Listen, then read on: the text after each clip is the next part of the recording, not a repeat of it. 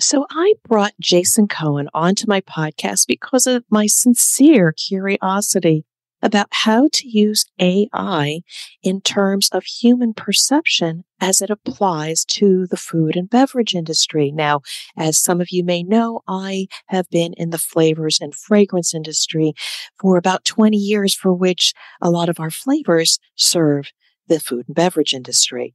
And so it was a super, super exciting, geeky interview. However, there is a lesson here that I really think you need to hone in on. And while he talks about AI using better more relevant data in order to predict consumer behaviors. Think about it in terms of leadership. Think about it in terms of employee satisfaction. When we do surveys about employee engagement and satisfaction in the workplace, it is a lagging indicator. It is too late. The perceptions of what people are thinking about leaders and culture and benefits, etc., are already instilled, for which it is hard to turn the ship. And yes, we can use this information, but it's noisy, it's late, and perhaps not the best way to be able to have a positive impact on human perception in creating an experience. Might we instead measure leading indicators by hmm, how many times do you actually meet with your employees and discuss their challenges or career development opportunities? Or how many times does that employee come to you with a proposal or a new idea versus knocking on your door and say, do you got a minute? And they got a big hairy problem. All of these are leading indicators that mm, get rid of the noise and the negative perceptions, but you then have a lens into actually what humans are thinking, why they're behaving, and you can make course corrections, predictions, and changes for the future. So while this is an amazing interview with Jason Cohen, and I really love, love the technology that he is offering, there are a lot of leadership insights that you can glean from this conversation. Let's listen. AI for food and beverage has recently become a more heavily invested in area. But the majority of it is on social listening, using information of chatter, things on social networks, sales analytics or trend forecasting. Some of it is on things like menu trends. So when, when uh, restaurants change their menus, that is a legitimate source of new preference acquisition, but it's very noisy data. We don't see any direct competition on the technology side on thinking through can we collect massive amounts of data on human centric perception and then use it to build feature based learning onto preferences. No one else has the product optimization abilities that we have. No one else has the proprietary data set that we have, of course. But that means that they don't know the differences between what's driving preferences in different markets. In opening up a new area of AI for product development, I think we've been at the forefront for a long time. I'm hoping our continued investments in technology will keep us at the forefront. Welcome to the Drop In CEO podcast. I'm Deb Coviello, and as the Drop In CEO, I drop into businesses and assume the CEO role to enhance the human element and increase the results they achieve. This podcast is about bringing you conversations with expert guests who have achieved their greatest results built on a strong foundation of purpose, values, and elevating people. If you're a business leader, entrepreneur, or even just getting started in business, join us as we build the skills you need to achieve your goals. Hello, I am Deb Coviello, founder of the Drop In CEO brand, and I am so grateful you have joined us on another episode of the podcast where week after week I get to speak to really, really amazing people and they share their insights and inspiration with you.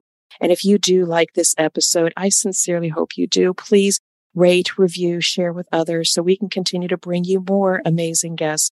And just know I care about you deeply out there.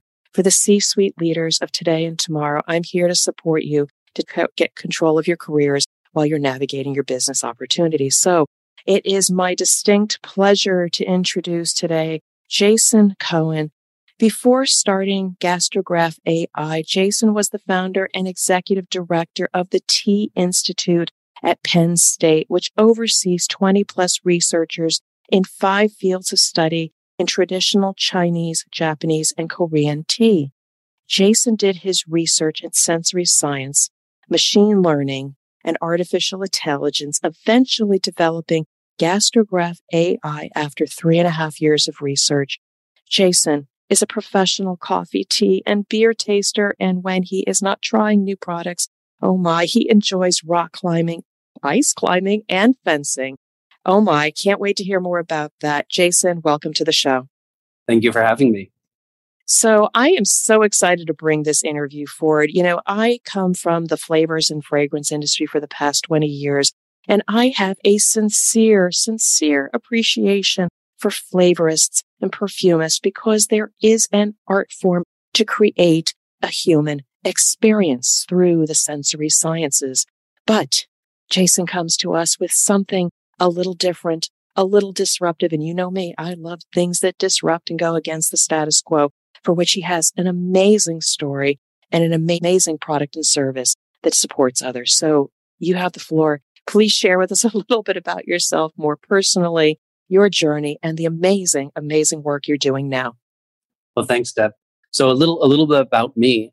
I started as a professional tea taster. That is a, a real job.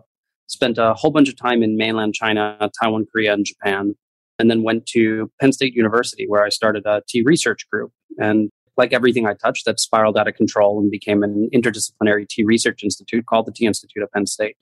And so I started doing research on how do I quantify what people are tasting? How do I know what people like and dislike? And I started in, in the field of sensory science, which is a science that studies that, but I, I was unhappy with the math. I was unhappy with the tools and the techniques that they were using. And so I said, well, there's all these new techniques of machine learning, artificial intelligence. So this should be predictive. There should be a way that we could actually take data and then use that data to make predictions about the future that come true. And so I moved me and all my research over to machine learning and artificial intelligence. And we started to work ground up to build models to actually predict what people were going to taste and like and dislike. And we did that for just about four years. And when everything started to work, we could actually make predictions around what people were going to taste. We realized it didn't belong in academia anymore. We spun it out of the university, I hired off the three top researchers from the Research Institute, and we all started analytical flavor systems together. And so that research started way back in 2009. Feels like I've been doing this for a long time. Became a company in June 2013. And at that point, we had no idea what we were doing. We're all a bunch of academics. We we're all quite young. And so it literally took two years to go from, from research to a, to a usable enterprise product. Two years of bootstrapping. That was an experience that I am happy to have had, but would not willingly repeat. So, Jason, I can go in so many different directions, but let's just go back a little bit as you are enjoying your tea right now. How did you get into tea tasting, beer tasting, coffee tasting? Where did that all come from? So, when I, it was a tradition on my father's side of the family to be sent abroad in high school. He lived in Spain under Franco and then in Mexico. And so they said to me, where, where do I want to go? I said, China. They said, uh, I was very young and I started college, university very early. But they, so I said China. They said no, somewhere a little easier. So I went to Italy, Institute Europeo, and, and studied international business and Renaissance art history. And then I came back and they said, Where do you want to go? And I said, China. And they said, Fine. So in, in 2007, I went to Yunnan Daxue, Yunnan Normal University, originally to study politics. Turns out blonde hair, blue eyes, bad Chinese didn't really endear me to asking about the government. So I wound up spending a whole bunch of time in the tea market and I was just being quizzed with these older gentlemen who I, who I was sitting with, like, what does this tea taste like? Where do you think this tea is from? And it, it turned out that they were all ex CNN, the communist era tea conglomerate that owned all of the tea production in China, particularly the pu'er production from the Cultural Revolution onward. And so I wound up getting a crash course in it and I got very, very interested in it. So then the, the following year, I went to live on Mokalbari tea plantation in India to pick and harvest my own tea. And then I went back to China to do some additional research and work. So it was all a series of happy accidents. And I went to Penn State University originally assuming that I was going to be in political science. I went on a political science fellowship to do research in political science, which I never wound up doing. I wound up doing all of my work in tea and flavor. Amazing. Tell me more. What do you mean happy accident? Were these things planned or life just took its turns and twists and you went with it? What do you mean by that? Yeah, it, it was all small decisions that made sense at the time. There was no, in the early days, there was no strategic, I'm going to do this, which is going to lead to that, which is going to end here. And, and really, there couldn't have been. I, you know, when we talk about tea, coffee, and beer, So originally, all of our data was tea because we were running a tea research institute and we had people who were interested in tea and we would have them taste tea and we collect their data. But getting American university students fully trained and up and running on tea tasting and getting them to show up for tea tastings was, was relatively difficult. So we started collecting coffee data. People were more familiar with coffee. It was easier to get a range of different coffee products. We could test that against market results. There was easier to verify ground truths and other data and other another work we could rely on. There was more publications about coffee. So we started having them taste coffee and now the data was higher quality, but people still didn't always show up for coffee tastings. And so then we started hosting beer tastings. And at, and at Penn State, if you host free beer tastings, you don't have a data problem. People, people show up for those. and so the, these were, these were just all steps that made sense in the moment. And, you know, from where the company starts, what, what the company does now. So we have an AI platform that models human sensory perception of flavor, aroma, and texture to predict consumer preference of food and beverage products. And we help large multinational food and beverage companies develop new products, optimize existing brands, and enter new markets all from the perspective of making better tasting, more targeted products for specific consumers around the world. We always say more diverse products for a more diverse world, right? It used to be that you could create a singular product and sell it regionally, nationally, or even internationally. But that's no longer true. People, people expect products that appeal to them.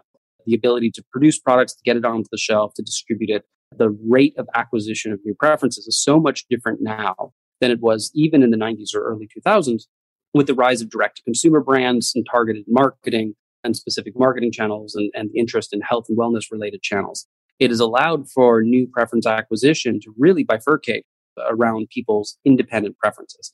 And so now you see brands where it used to be maybe a singular flavor was, was normal, right? And now brands have to launch with three or four or five different flavors, each one targeted a different consumer cohort or a different demographic niche.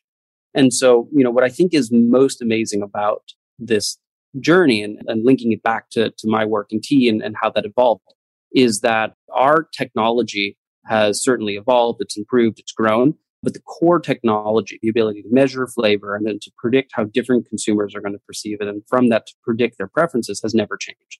So I maintain that we've never pivoted. That this has been, you know, a series of, of happy accidents and small decisions that made sense at the time but the, the one underlying unifying straight arrow has been how do we use this technology to create things that people are going to enjoy more? Products that people actually will like, that pe- products that people actually want to buy, products that are actually targeted at them. You know, what I love about what you said early on from a leadership perspective is that sometimes you just don't know what you want to be when you grow up. But if you stay true to your passions, what you're good at, and your values, Making small decisions along the way sometimes do lead you down whatever path you're meant to go. And what I really love also is that you're in the business of assuring that you remain diverse to all people's needs, wants, desires, and that change is a constant for which data, the power of data, and the ability to mine that data quickly can help you make better decisions in a constantly changing environment, demographics, new markets, new technology, new flavors entering the market, your technology can enable us to make those decisions a lot faster. Now, I have to ask you this burning question. There are amazing people out there that already do this work. You've got the flavorists, the perfumists, all those people that have been trained for many years to do this work, but this is somewhat disruptive or complementary to that work. What do you say? I think it is both. I think the major CPG companies, the major food and beverage companies and brands have at this point, to a large extent, outsourced their development work, their formulation work to the flavor houses. Flavor houses have some of the most skilled developers in the world. All the flavor houses claim to be the best at using their flavors, but there are challenges. The challenge is that all of the flavor houses claim that that they know what consumers like because they are producing the flavors and they can see what's selling and what's not selling and how much of the flavors that they're moving. But that's a lagging indicator. That's a lagging indicator. It's a lagging indicator and it's never been true because product failure rates for new product development are still upwards of 80 something percent. So, you know, of course they can see what's selling. That doesn't mean that it's going to sustain that levels of sales. It doesn't mean it's going to sustain that level of success for any amount of time. you know, there's a 15% year on year product failure rate for products that have been on the market for more than three years. So, and we've seen massive declines in legacy products. So, on the way that the flavor houses operate, right? They are truly, they are commodity companies that trade flavors with each other, right? Two major flavor houses can synthesize some of the most amazing flavors. They can synthesize flavors that don't exist in nature. They can synthesize flavors that are too rare or expensive to harvest manually right? They are some of the best chemical engineers in the world. What they are not is they are generally not data scientists. They are not machine learning experts and they're not building predictive models to actually look at the perceptions and to build feature based learning on those perceptions.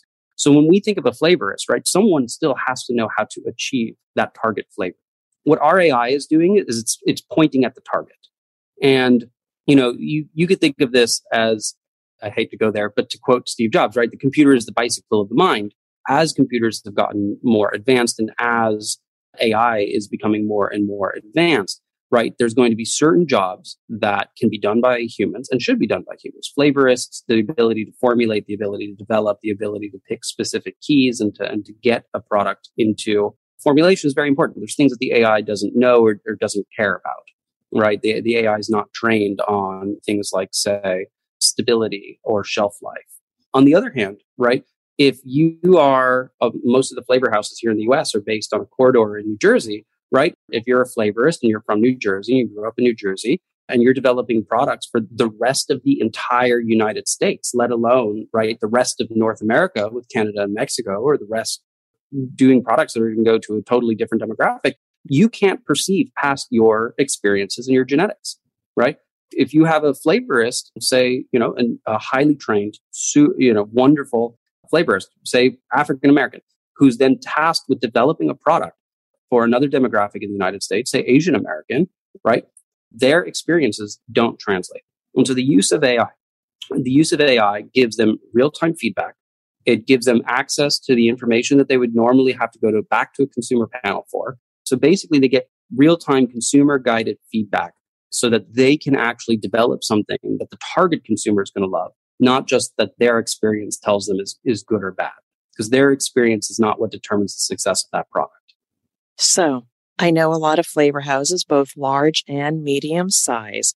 But I want to know, first of all, whoever eventually listens to this podcast, we want to only connect you with those that are early adopters that understand the value of this technology but I want to hear from you. Can you give us a profile of those entities that have said, yes, this makes sense to complement with what we're doing? Yeah. Well, I'll give maybe two and a half or three examples. So the first is that we predominantly work with the brand owners. We mostly work with the food and beverage companies themselves. Mm-hmm. And frequently those, those CPG companies will say, can you go work with our development partner X to develop this product that you predicted will, will succeed? And we are happy to work with any development partner. Some of them play nicely with us. Some of them think of us as bad cop, which I think is very misguided because we're there, you know, we have the same aim, make the product successful. We'll help figure out what it should taste like. We'll help figure out the overall profile and, and within any constraints. And then the flavor house, you know, if that product is successful, if we can help them make it more successful, they'll win more briefs, they'll sell more flavors, which will go on into a longer lifespan product. So, you know, I, I really think that, and some flavor houses now understand that we've worked together multiple times. So some are much more friendly to us than others. Others still see us as bad cop. On the other side, you know, one of the differences I can really draw is the difference in experience and expectations around artificial intelligence between, say, the United States and Asia, particularly China. In the United States, you know, the questions that we get around our AI is how do we know it works? Do you have any validation? Do you have proof? How can we trust it? How can we understand why the AI is making decisions? And we have good answers to all of those questions, right? We've undergone double blind validation studies. We've done massive amounts of work on characterizing the AI and where it learns and how it learns. But those are all very much AI skeptic driven questions, right? Questions around why can I trust the technology? How do I know I can trust the technology? In China, the questions are how big is your how big are your servers right if we scale up from starting with 10 products can you handle 600 new products per year Are you going to be able to give us 24 hours support? Are you going to be able to have any support and resources in China? Are you going to be able to handle additional developments across different categories that we're focused in? And it's all very expansion questions. It's very operational questions. Opportunistic versus being risk averse. Exactly. And it's, I think it's driven twofold, right? I think one is that the experience of AI is much more day to day. It's much more at the consumer level in China. To walk into buildings, your face gets scanned. When the gate goes red or green, when you're applying for things through, you know, Tencent or Alipay, it's all AI and algorithmic, right? The, the population is large enough that very few people expect personalized things. They expect to be bucketed through AI. And so the experience of using AI is much more in the United States. Sometimes we talk about the consumerization of enterprise technology, that enterprise technology now needs to be more friendly. It needs to feel more like the apps that people use in their free time at home.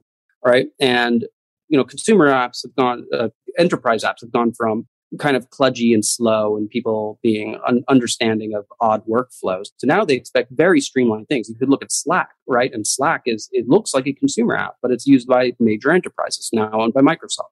In China, right? AI feels like that. It feels real. It feels tangible and it feels it's already taking over the world. So when we think about, you know, what our early adopters look like, we, we do quite a bit of our work in Asia but there's certainly a difference between companies that remain AI skeptic and companies that remain highly, highly open to the adaptation and the use of new technology.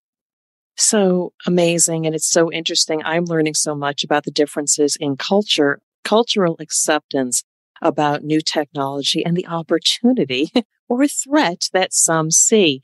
But let's just turn a little bit to you before we go more into the technology that you offer, because again, I kind of found it so cool. You are the CEO of the company.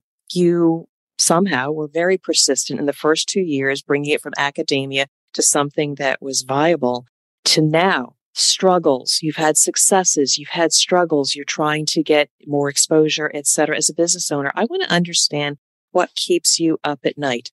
Either something positive, you're so jazzed, or what are the things that bother you as a business owner, as a viable company to achieve the goals that you want? Certainly in the early days, learning how to raise capital and how to effectively manage capital was very new, right? I started off as a technologist. I built all of the original algorithms. I would like to still think of myself as a, as a pretty good generalist, you know, but I had no financial background. I had no business background. I had no prior experience achieving venture funding or being in a venture backed company. In fact, this is literally the only job I've ever had. so, I did the tea tasting, right? But that was still with a fairly academic bent. So this was the only real, you know, corporate level job that I've ever had. And so going from running a research institute, which was a professional job, but it has it has all of the downsides of running a company with none of the benefits. I came in fairly experienced at at managing people and building teams and strategic large scale goal setting. And you know we weren't we weren't afraid of having a longer time horizon than other companies or other people right? Most most companies never go through 2 years of bootstrapping just to to get the technology from research into a product.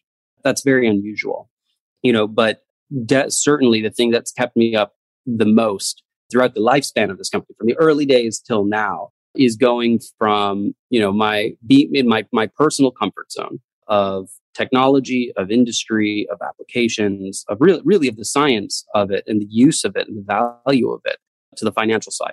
And, you know, thankfully we've been able to hire, we've had great investors who are incredibly supportive, who, who, you know, focus specifically on B2B enterprise, deep technology companies. And so are, are used to, to people like me. But also, you know, from, we were also able to hire expertise, um, very experienced business expertise in order to help us manage those types of finances. That's not to say it's all been smooth, right? There's been multiple market upturns and downturns since since we started. You know, the rug can get pulled out from under you at any time. But yeah, I would say certainly, you know, to any to any founders that that come from a technology perspective and see a business opportunity and want to seize it, having good partners both inside the company and having you know great be very very careful of, of the investors that you choose because our investors have stood behind us the entire time they maintain their investments they reinvest in every round that makes a huge difference for the health and the benefit of the company and also, you know, the, the sanity of the leadership. I mean, what is so profound, and I talk about this so often about leaders, I see amazingly talented leaders. They have their core business. They've been able to be sustainable for some amount of time. And then there are changes in the business for which they look around the room and they realize they don't necessarily have the expertise for the change that's coming, whether it's financial business development opportunities, but sometimes they wait too long to pull the trigger for either fear or cost, etc. And those are the leaders that unfortunately may make their business go into some kind of chaos or crisis for which then when they do bring in that expertise, it takes a little bit longer and can be more costly. So kudos to you for having the vision to lead the company, but also this, the wisdom of bringing the right people in. But I want to just move one more time back over to the technology because you've been in existence since 2013. You've got a client base, but you also have some new technology to enhance what you're already doing. So tell us more about that. We have two, I think, really exciting avenues of expanding the, the technology and expanding its applications. Right now, when companies come to us and they say, we want to develop a new food and beverage product, we want to develop a new low fat, high protein, probiotic, yogurt based, non dairy beverage for, say, Hispanic Americans in the Southwestern United States, right? Oh my. Super specific. Then, then the question is, right, that what we can do is we can target on age, sex, race, socioeconomic status, past tasting experiences, and smoking habits. We can do any type of demographic factor which is going to influence the genetics and the perceptual experiences of that target population, right? We've run large scale, our own large scale research. We have a proprietary database, 30 plus countries around the world, 45 plus regions. And so we actually have real consumer data from different population centers across the United States California, Texas, Chicago, Atlanta, New York. And that database is what allows us to make those highly regional or highly specific predictions because you know from experience, the food that you eat in New York is quite different than the food you eat in California. And I'd say that the, the, food in New York tastes much better, right? We're not afraid of oils, fats, and salts. No, it's different, but it's it's a different experience. So I'm from Jersey and New York. Oh my. But again, I appreciate the Midwest and the German food, the West Coast Scots. It's new, but it's different. It is. But you couldn't sell a sugar donut on the West Coast, right? The types of products that, that succeed, um, the types of flavors that, that are, that are widely accepted are, are actually quite different. And so going back to that example, when a company comes to us with a product like that, right now what we can do is we can target on those demographic factors. Only recently have we begun collecting enough behavioral data right? This person is a non dairy consumer. This person is a diet soda consumer versus a full sugar consumer. This person eats potato chips. This person does not eat potato chips. And so with this new data set, being able to do not just demographic splits, but actually do behavioral cohorting is a brand new area for us. And that's really exciting because that bringing that psychographic into the AI allows for even more precise tuning of product profiles, product offerings, and, and new developments. That's the first one. The second one is texture. And anyone who works in this can tell you that texture is so much harder than flavor. Most, of you know, if you have a potato chip, trying to change the texture of the potato chip is much harder than adding seasoning and turning it into a dill potato chip or into a, a salt and vinegar potato chip. So we've totally revamped our texture analysis and we can now do much more robust optimizations and more robust constrained optimizations on texture. So if we were looking at variations in, say, types of oil or fry time on a chip, we would actually, the AI would actually be able to tune that in a way that's never before been possible. Oh, this is amazing. I, I love technology. And obviously, as a consumer, you know, that experience and the work that's done behind it is so, so valuable. So, if I were to look ahead two to three years, where are you going to be? What's the plan for your company? Well, we'll continue to approximately double every year, year over year. So right now we're at about 22 people. I hope we don't double headcount as we as we continue to double revenue, but you know, in two to three years, I think we could easily be at, at 40 to 50 people. And really, it's you know, the investment is on the technology. It's on expanding the reach of the data. It's on uh, collecting more data. It's on the ability to deliver these types of predictions faster. And I think the, the most exciting thing is right now, companies come to us when they want a new development. They come to us when they have a problem that needs to be solved. But part of what we want to do is we want them to put the power of the tool of the AI into their hands so that they can actually use it in an exploratory method. That they could start asking what if questions. What if we fried this longer? What if we changed our oil? What if we added dill? It's like a relationship that they're trying to build with the technology. They're courting it. Exactly. Exactly. And I think I think that that's really an interesting area because you know one of the one of the most interesting and surprising things that I've seen is it's not always the ideas that have the most funding and the most interest and the most support by major multinational food and beverage companies. It's frequently, you know, one product developer or one product marketer or, or one brand manager in one of the regional offices who says, you know, I think that there would be a great idea if we were to if we were to put uh, calamansi, which is a type of citrus fruit, and cayenne pepper on this product right? And they might not have the resources to get budget against it. But with AI, right, there's no marginal cost to testing that idea. And then everyone speaking the same language, everyone trusts the same information. And when that product formulator comes up with that new great $100 million a year potential product, right, they can then share it out with the rest of the company and everyone can say, you know, we, we wouldn't have come up with this, but through partnership of human intelligence and human intuition and the use of the AI, we were able to find things that that otherwise would remain unfound or that maybe one of our competitors would have found. Which was going to be my next question without disclosing. And again competition is good. We learn from each other. Sometimes in the collaboration we create something really good. But like how do you compare to the competition in terms of capability ai for food and beverage has recently long after we started become a more heavily invested in area um, but the majority of it is on social listening so using using information of chatter things on social networks, sales analytics or trend forecasting.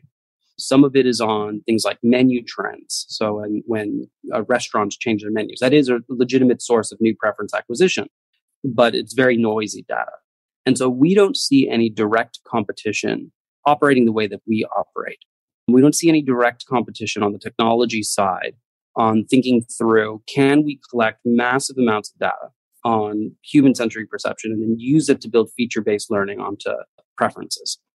And so, you know, no one else has the product optimization abilities that we have. No one else has the proprietary data set that we have, of course. But that means that they don't know the differences between what's driving preferences in different markets. And so we, we certainly do see competition. We see competition on the conceptual side, you know, is it a good idea to make a low protein, high fat yogurt or is it a low fat, low protein yogurt, right? Those are concept level questions that, that some, maybe some level of trend analysis and, and competitive benchmarking can help. But I think that in opening up a new area of AI for product development, I think we've been at the forefront for a long time. And, you know, I'm hoping our continued investments in technology will, will, will keep us at the forefront. So, Jason, I am so grateful for this conversation. I know you've been out and about trying to share this amazing technology at different conferences and interviews and media. And I'm just grateful for the opportunity to also share your story and your amazing product with my audience as well. But before we bring this to a close, any last thoughts to anybody out there, either on your journey or people that you really want, really want to connect with? well, we will, we will be at Eurosense this year in Turku, Finland, and we will also be at Drink Japan in Tokyo. So those are the two next major conferences that we're going to. But you know, one of the one of the groups that I don't think that we connect with enough are individuals starting new upstart CPG brands, the next generation of CPG brands. And so, you know, I think that we can do a better job of reaching out to them and that we could do a better job of, letting them know that that we're here and that we're interested in them because I think that, you know, the next generation of food and beverage products may or may not come from the multinationals. There's legitimate competition. There's great ideas being developed. And, you know, we would love to connect with the, the entrepreneurs that, that are starting their journey. And if we can help them get their product into a great shape before they launch, before they first go to market, I think that that, you know, I think it, it helps us create a better tasting world for everyone. So, Jason, an amazing story, amazing tenacity, amazing technology. I'm grateful for you to have shared your story with my audience, and I do wish you amazing success and be well. Thank you. Thank you for listening to the Drop In CEO podcast. My new book, CEO's Compass, will change the way you think about leadership navigate rapid transformation, and elevate the leaders of tomorrow. If you're feeling off track, the CEO's Compass assessment will guide you to peace of mind in days, not months. You can learn more about the CEO's Compass by visiting my website at dropinceo.com. Now go out and lead, inspire, and achieve your goals.